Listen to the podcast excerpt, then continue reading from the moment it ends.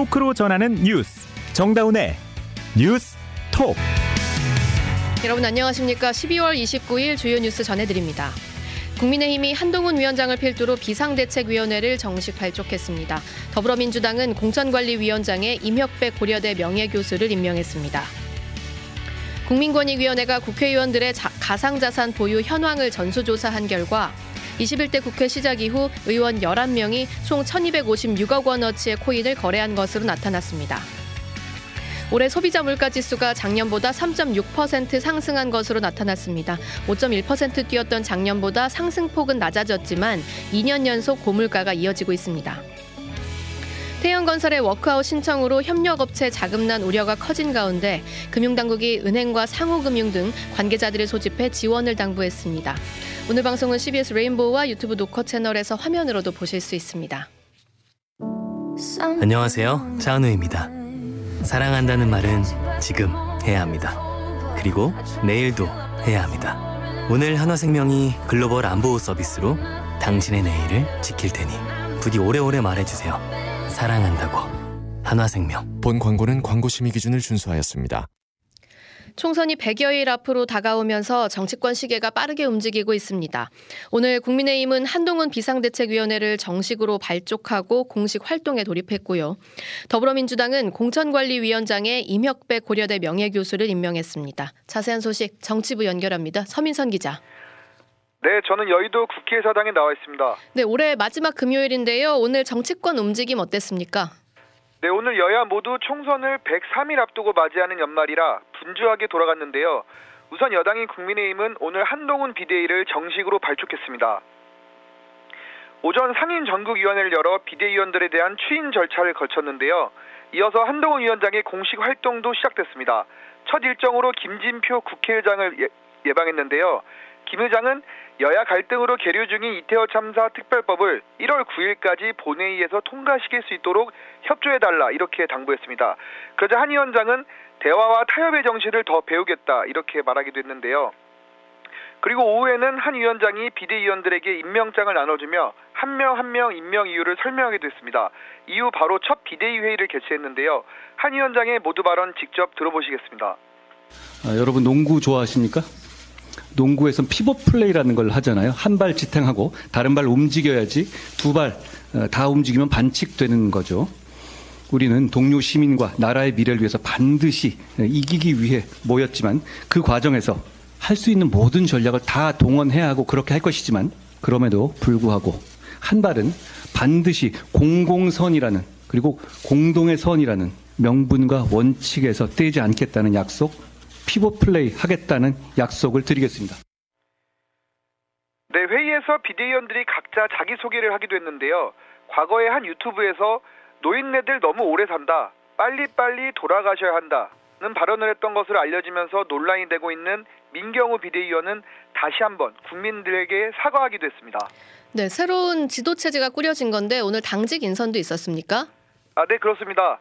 사무총장의 충남 보령시 서천군 지역의 초선 의원인 장동혁 의원이 깜짝 임명되기도 했는데요. 어, 당의 살림을 맡고 있는 사무총장을 초선 의원이 하는 경우는 매우 이례적이 매우 이례적입니다. 네. 네, 한 위원장은 행정, 사법, 입법을 모두 경험했고 법과 원칙에 대한 기준을 지켜오신 분이다. 우리 당이 원칙과 기준을 지키며 승리하는 데 있어서 큰 도움을 주실 분이라고 생각해 모시게 됐다. 이렇게 어, 배경을 설명했, 설명했습니다. 예. 네, 또 당의 싱크탱크인 여의도 연구원의 원장으로 조선일보 여론조사 전문 기자 출신인 홍영님 전 기자를 임명하기도 했는데요. 통상 현역 의원이거나 의원 출신이었던 이들이 맡았던 것과는 다른 깜짝 인선이라고 볼 수 있습니다. 네, 이에 대해서 한 위원장은 비공개 회의, 회의에서 무슨 얘기건 우리 내부에선 흉금 없이 얘기하자. 국민의힘이란 자유민주주의 정당에게 다양한 얘기가 많아야 하고 그게 바로 힘이라 생각한다. 이렇게 말한 것으로 전해졌습니다. 네, 국민의힘 상황 전해드렸고요. 오늘 민주당도 바쁘게 움직였죠? 네, 그렇습니다. 민주당은 오늘 내년 총선 공천관리위원장에 고려대 임혁백 명예교수를 임명했습니다. 강선우 대변인이 밝힌 임명 이유를 직접 한번 들어보시겠습니다. 한국 정치사 현장과 함께 했고요. 그리고 한국 정치를 이론화해서 갈 길을 제시한 분으로 유명합니다. 임 위원장은 투명하고 공정한 공천관리 업무를 이끌어줄 것을 기대하고 있고요. 그리고 변화를 주도하는 민주당, 이기는 민주당이 될 수 있도록 공정한 선거 관리 해주실 걸로 기대합니다. 네, 그 공간위원장에 임 교수를 임명한 것을 두고 무난한 인사라는 평가가 나오고 있는데요. 원로 교수인데다가 정치색이 별로 없기 때문입니다. 현재 당내에 친 이재명과 비이재명 그리고 이낙연계 등 개파 싸움이 벌어지고 있는 상황에서 더 큰 분란을 만들지 않기 위한 카드인 거 아니냐 이렇게 분석이 나오고 있습니다. 네, 그리고 오늘 한동훈 비대위원장이랑 이재명 대표도 직접 만났죠? 아, 네 그렇습니다. 오늘 정식으로 한동훈 비대위가 출범, 출범하면서 한 위원장이 민주당 대표실로 예방하기도 했는데요. 둘의 발언을 직접 각각 들어보시겠습니다. 여당과 야당을 이끄는 대표로서 어, 서로 다른 점도 분명히 많이 있겠습니다만 어, 국민의 국민을 위한 정치를 한다는 공통점을 더 크게 보고 건설적인 대화를 많이 할 수 있었으면 좋겠습니다. 오늘은 제가 대표님 처음 뵈러 온 것이기 때문에 대표님 말씀을 많이 듣고 가겠습니다. 고맙습니다. 우리 국민의힘 또 우리 더불어민주당이 해야 될 제일 중요한 일, 어, 민생을 챙기는 일, 더 안전한 나라를 만드는 일, 또 대한민국의 미래를 더 밝게 개척하는 일이 우리 모두에게 주어진 책임 아니겠습니까? 어, 저희도 정말 적극적으로 협력하겠습니다. 어, 하실 수 있는 일, 또 하고자 하는 일들 제안해 주시면 어, 저희가 뭐 가치적으로 대립되는 게 아닌 한 최대한 협조하겠다는 말씀을 드립니다. 어, 네, 두 사람의 만남 뒤 전해진 바에 따르면 이재명 대표는 이태원 특별법과 전세 사기 특별법의 합의 처리를 요청했고 여기에 대해 한동훈 위원장은 우리가 마음을 터놓고 효율적으로 신속하게 논의하자고 말한 것으로 알려졌습니다. 네, 여기까지 듣죠. 서민선 기자였습니다. 독도를 분쟁 지역이라고 기술한 국방부의 정신교육 교재. 신원식 장관은 책임을 통감한다며 고개를 숙였습니다. 하지만 어떻게 책임진다는 건지 구체적인 설명이 없는 데다가 윤석열 정부의 이념 편향성 문제는 어제 오늘 일이 아니죠. 이 변화 가능성에 의구심이 따라붙고 있습니다. 김영준 기자입니다. 신원식 국방부 장관은 어제 출입기자단 간담회에서 독도를 분쟁 지역으로 기술한 정신전력교육 기본교재에 대해 모든 책임은 자신에게 있다며 고개를 숙였습니다. 윤석열 대통령이 어이없어 했고 질책을 받았으며 꼼꼼히 살피지 못한 점을 사과했고 바로 전량 회수하겠다고 보고했다는 설명입니다. 그러면서 자문위원들도 군 내부 인원뿐 아니라 명망 있는 전문가들을 통해 살피겠다며 꼼꼼하게 챙기지 못한 책임이라고 잘못을 인정했습니다. 하지만 정작 어떤 책임을 지겠다는 것인지에 대해선 똑부러진 설명이 없었습니다. 교재에는 독도 문제에 대한 잘못된 서술 외에도 군부 독재 정권의 과오에 대한 축소 기술, 전 정부 정책을 가짜 평화라고 비판하는 등 정치적 편향성이 짙은 다른 문제들도 수두룩하다는 비판이 제기됩니다. 신 장관이 책임을 느낀다고는 했지만 이념 편향적인 평소 기조조차 바꾸지 못하는 상황에서 과연 변화가 있을지 의심의 목소리가 큽니다. 실제로 국방부는 이번 교재에서 대적관을 강조하면서 내부의 위협 세력을 언급, 위험성을 명확히 인식시켜야 한다며 이를 부정하고 방관하는 것은 북한 주장에 동조하거나 적을 이롭게 한다고까지 강조했습니다. 국방부 전하규 대변인은 지난 화요일 이렇게 말하며 진화에 나섰지만 건전한 조언을 하는 진보 진영 그 진영을 마치 내부 위협 세력으로 지적하는 거 아니냐라고 지금 기자분들께서 오해하시는 것 같습니다. 전혀 그렇지 않습니다. 이틀 뒤 독도 관련 문제까지 드러나자 결국 전량 회수라는 극약 처방이 내려졌고 국방부 장관이 나서서 사과했지만 만시지탄이라는 비판이 불가피해 보입니다. CBS 뉴스 김영준입니다. 김남국 의원의 거액 코인 거래 논란으로 시작된 국회의원 가상자산 전수조사 결과가 나왔습니다. 21대 국회가 시작된 후 3년 동안 11명의 의원들이 매수 매도를 포함해 총 1256억 원어치의 코인을 거래한 것으로 나타났습니다. 권혁주 기자입니다. 국민권익위원회가 국회의원 가상자산 취득 거래에 대해 전수 조사한 결과 전체 의원 중 가상자산 보유 내역이 있는 의원은 18명이었습니다. 이 가운데 11명의 의원이 2020년 임기를 시작한 이후 지난 5월까지 3년 동안 626억 원어치의 코인을 사고 631억 원어치를 팔았습니다. 대부분이 비트코인이었습니다. 김남국 의원의 거래한 코인이 1118억 원, 나머지 10명이 사고 판 코인이 138억 원어치였습니다. 가상 자산을 가지고 있으면서도 아예 등록을 하지 않거나 실제와 다르게 신고한 의원은 10명으로 확인됐습니다. 수사가 진행 중인 김남국 의원 외에도 누구한테 코인을 받았는지 등 입출금 관계가 불분명한 의원들도 있었습니다. 정승윤 조사단장입니다. 일부 의원은 가상자산을 누구에게 어떻게 적응받았는지 입출금 관계가 불분명하고 거래 상대방이 직무 관련자인지 여부를 추가로 확인할 필요가 있었으나 조사권의 한계로 어려움이 있었습니다. 권익위는 다만 가상 자산을 가지고 있던 의원 3명이 상임위 활동을 하면서 관련 입법 사항을 심의한 사실도 있지만 불특정 다수를 대상으로 한 법률안이어서 이해 충돌 문제는 없는 것으로 확인됐다고 밝혔습니다. 권익위는 22대 국회의원 임기 개시 전에 가상자산 등록 비율 및 금액을 국회 규칙으로 정하고 가상자산 등록 시 비상장 가상자산 등의 누락 방지 대책을 마련해 줄 것을 국회에 요청했습니다. CBS 뉴스 권혁주입니다. 가격 여러분은 지금 뉴스다운 뉴스 정다운의 뉴스톡을 듣고 계십니다. 가격이 안 뛴 것이 없다는 푸념은 사실로 나타났습니다. 올해 소비자 물가가 3.6% 올라서 2년 연속 고물가 현상이 지속됐는데요. 체감 물가는 4%에 육박했습니다. 조은정 기자가 보도합니다. 통계청 발표에 따르면 올해 소비자 물가 지수는 작년보다 3.6% 상승했습니다. 무려 5.1% 뛰었던 작년보다 상승률 폭은 다소 낮아졌지만 여전히 3%대 중반으로 2년 연속 고물가가 이어진 겁니다. 변동성이 높은 식료품과 에너지를 제외하고 물가의 전반적인 흐름을 보여주는 근원 물가도 작년보다 4.0% 상승했습니다. 특히 올해는 공공요금의 상승이 두드러졌습니다. 전기료와 도시가스 등의 인상으로 전기, 가스, 수도 물가는 20%나 뛰어 전체 물가 상승을 견인했습니다. 폭염과 이상 저온의 영향으로 농산물 가격도 치솟았습니다. 체감 물가에 가까운 생활 물가 지수 상승률은 3.9%를 기록해 3년 연속 3%를 웃돌았습니다. 정부는 품목별 집중 점검 등을 통해 물가 안정에 총력전을 펼치고 있지만 시장에서는 뚜렷한 효과를 내지 못하는 모습입니다. 다만 정부는 근원 물가가 최근 몇 달 들어 조금씩 둔화되는 추세라며 내년에는 물가가 다소 안정세로 접어들 것으로 전망했습니다. CBS 뉴스 조은정입니다. 어제 태영건설의 워크아웃 신청으로 협력업체들의 자금난 우려가 커지고 있습니다. 금융당국은 은행과 상호금융, 여신보험 등 금융권 관계자들을 소집해 적극적인 지원을 요청했습니다. 박지환 기자가 보도합니다.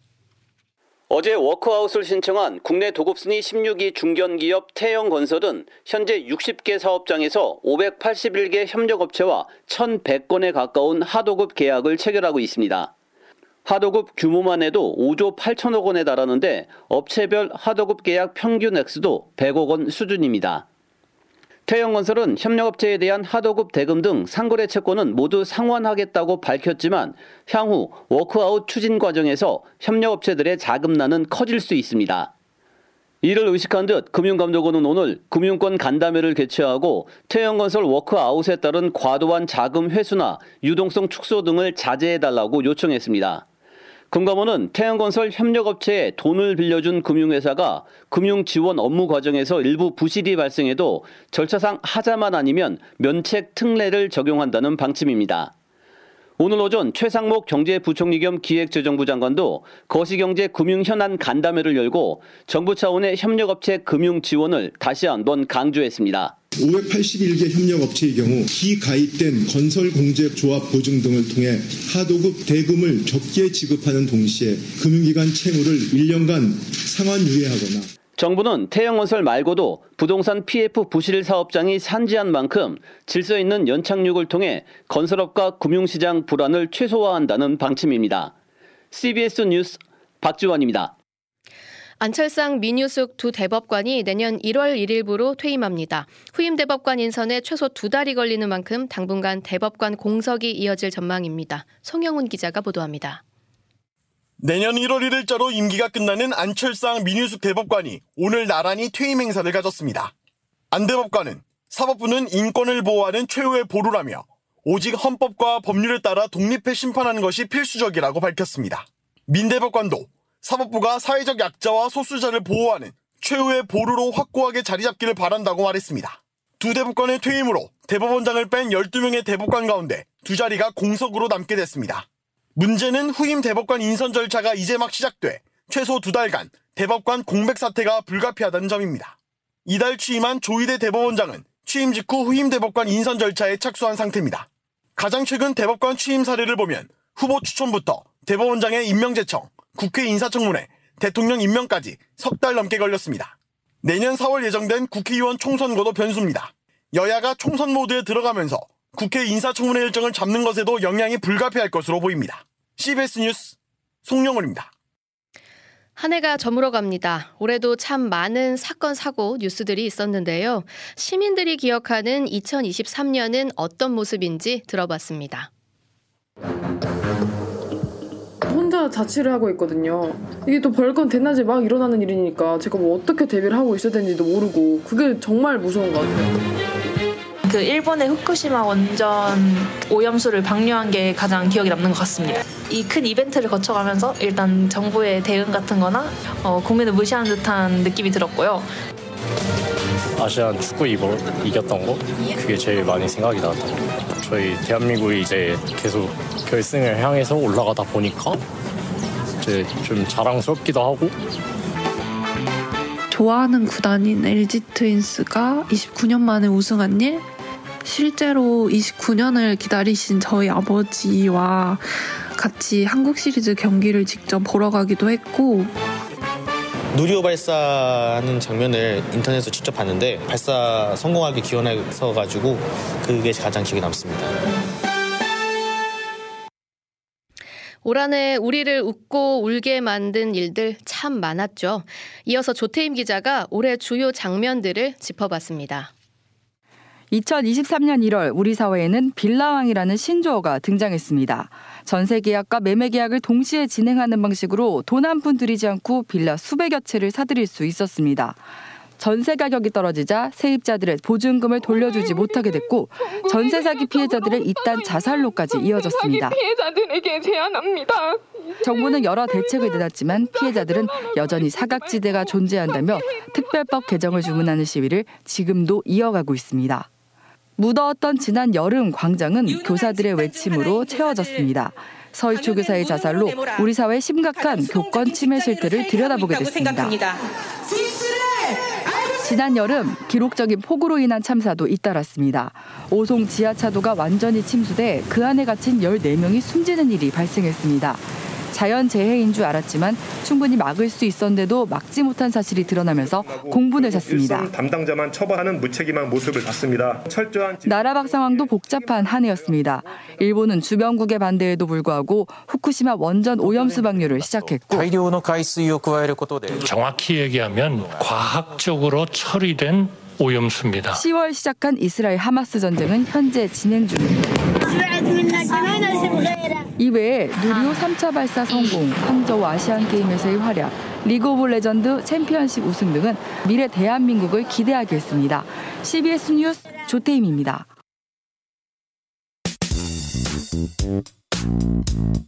이 시각 보도국입니다. 우리나라 국민 10명 가운데 1명만 우리 사회가 공정하다고 여기는 것으로 나타났습니다. 한국행정연구원에 따르면 우리 사회가 공정하다고 생각하느냐는 질문에 11.5%만이 긍정적으로 답했고 부정적으로 응답한 비율은 62%에 달했습니다. 또 응답자 76%가 공정하게 기능을 수행하지 못한다는 곳으로 국회를 꼽았고 이어 법원, 행정기관 순으로 공정하지 못하다는 답변을 내놨습니다. 대법원에서 최종 승소 판결을 받은 강제동원 2차 소송의 일부 피해자가 일본 기업 측이 법원에 공탁한 돈을 받겠다는 의사를 밝혔습니다. 강제동원 피해자 이모 씨 측은 일본 히타치 조센이 서울고법에 보증 공탁을 낸 6천만 원에 대해 공탁금 출급 청구 절차를 밟을 계획이라고 밝혔습니다. 지급이 이루어질 경우 일본 기업의 돈으로 피해자가 배상금을 받아내는 최초의 사례가 된다는 점에서 앞으로의 절차가 주목됩니다. 내년부터 육아기 자녀를 둔 노동자가 유연근무 제도를 활용할 수 있도록 기업에 지급하는 장려금이 확대됩니다. 고용노동부는 내년부터 육아기 노동자를 대상으로 시차 출퇴근 제도를 도입한 중소 중견기업에 장려금을 지급한다며 장려금은 1년에 최대 240만 원으로 시차 출퇴근 제도를 한 달에 6일에서 11일 활용하면 10만 원씩, 한 달에 12일 이상 쓰면 20만 원씩 지급됩니다. 통계청 조사 결과 이번 달 외식 배달비 지수는 지난해 같은 달보다 4.3% 상승했고 수도권에서 상승률이 더 높았습니다. 배달비는 10건 중 3건이 3,000원으로 가장 많았고 업종별로는 중식 등이 2,000원대, 치킨 등 간이 음식은 3,000원대, 커피 음료와 한식도 3,000원대가 가장 많았습니다. 전 세계 인구가 내년 1월 1일에 처음으로 80억 명을 넘길 것으로 보입니다. 미국 통계청 발표에 따르면 올 한 해 동안 전 세계 인구는 총 7,500만 명이 늘었고 새해 첫날 하루 동안 지구촌에서 1초마다 4.3명이 태어나고 2명이 사망해 세계 총 인구는 80억 명을 넘길 것으로 전망됩니다. 이 시각 보도국이었습니다.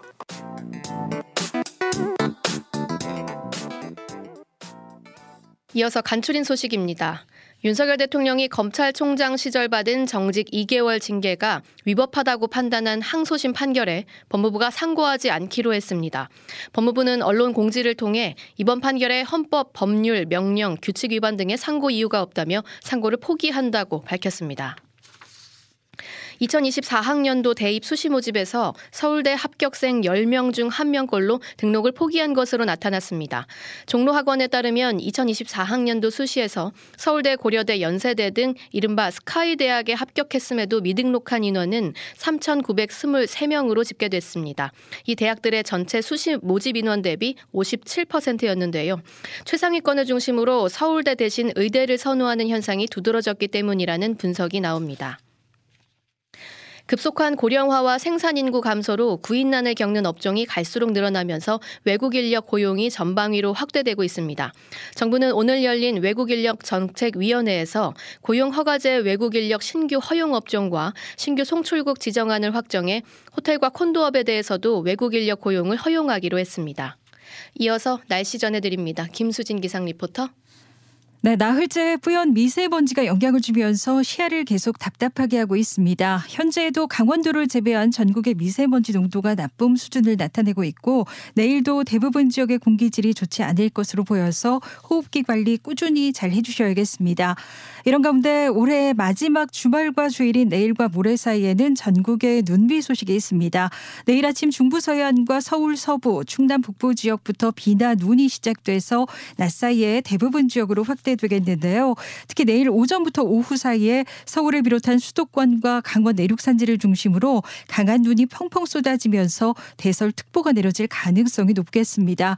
모레까지 강원 산지에 최대 20cm 이상, 강원 내륙에 3에서 8, 최대 10cm 이상, 경기 동부에 2에서 7, 그 밖에 서울을 비롯한 대부분 지역에도 1에서 5cm 안팎의 눈이 다소 쌓이는 곳이 있겠습니다. 연말에는 이동량이 더욱 많아지는 시기인 만큼 눈길 교통 안전에 더욱 각별히 유의하셔야겠습니다. 내일 아침 기온 서울, 청주, 광주, 영도로 오늘보다 높겠고요. 한낮 기온 서울 4도, 대전 5도, 광주 9도, 부산 11도로 오늘보다 좀 더 낮겠습니다. 그리고 당분간 새해 초까지도 큰 추위 걱정은 없겠습니다만 연말에 곳곳에 눈비가 내리면서 올해 마지막 해넘이는 대부분 보시기가 다소 어렵겠고요. 반면에 새해 첫날에는 하늘이 점차 맑아지면서 내륙을 중심으로 새해 첫 해돋이를 무난히 보실 수 있겠습니다. 지금까지 날씨였습니다.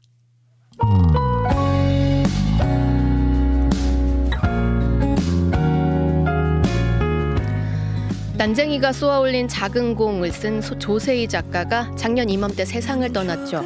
이 소설이 나온 지 45년이 지났지만 난소공이 그려놓은 부조리한 구조는 언뜻 보기엔 올해도 크게 바뀐 게 없어 보입니다.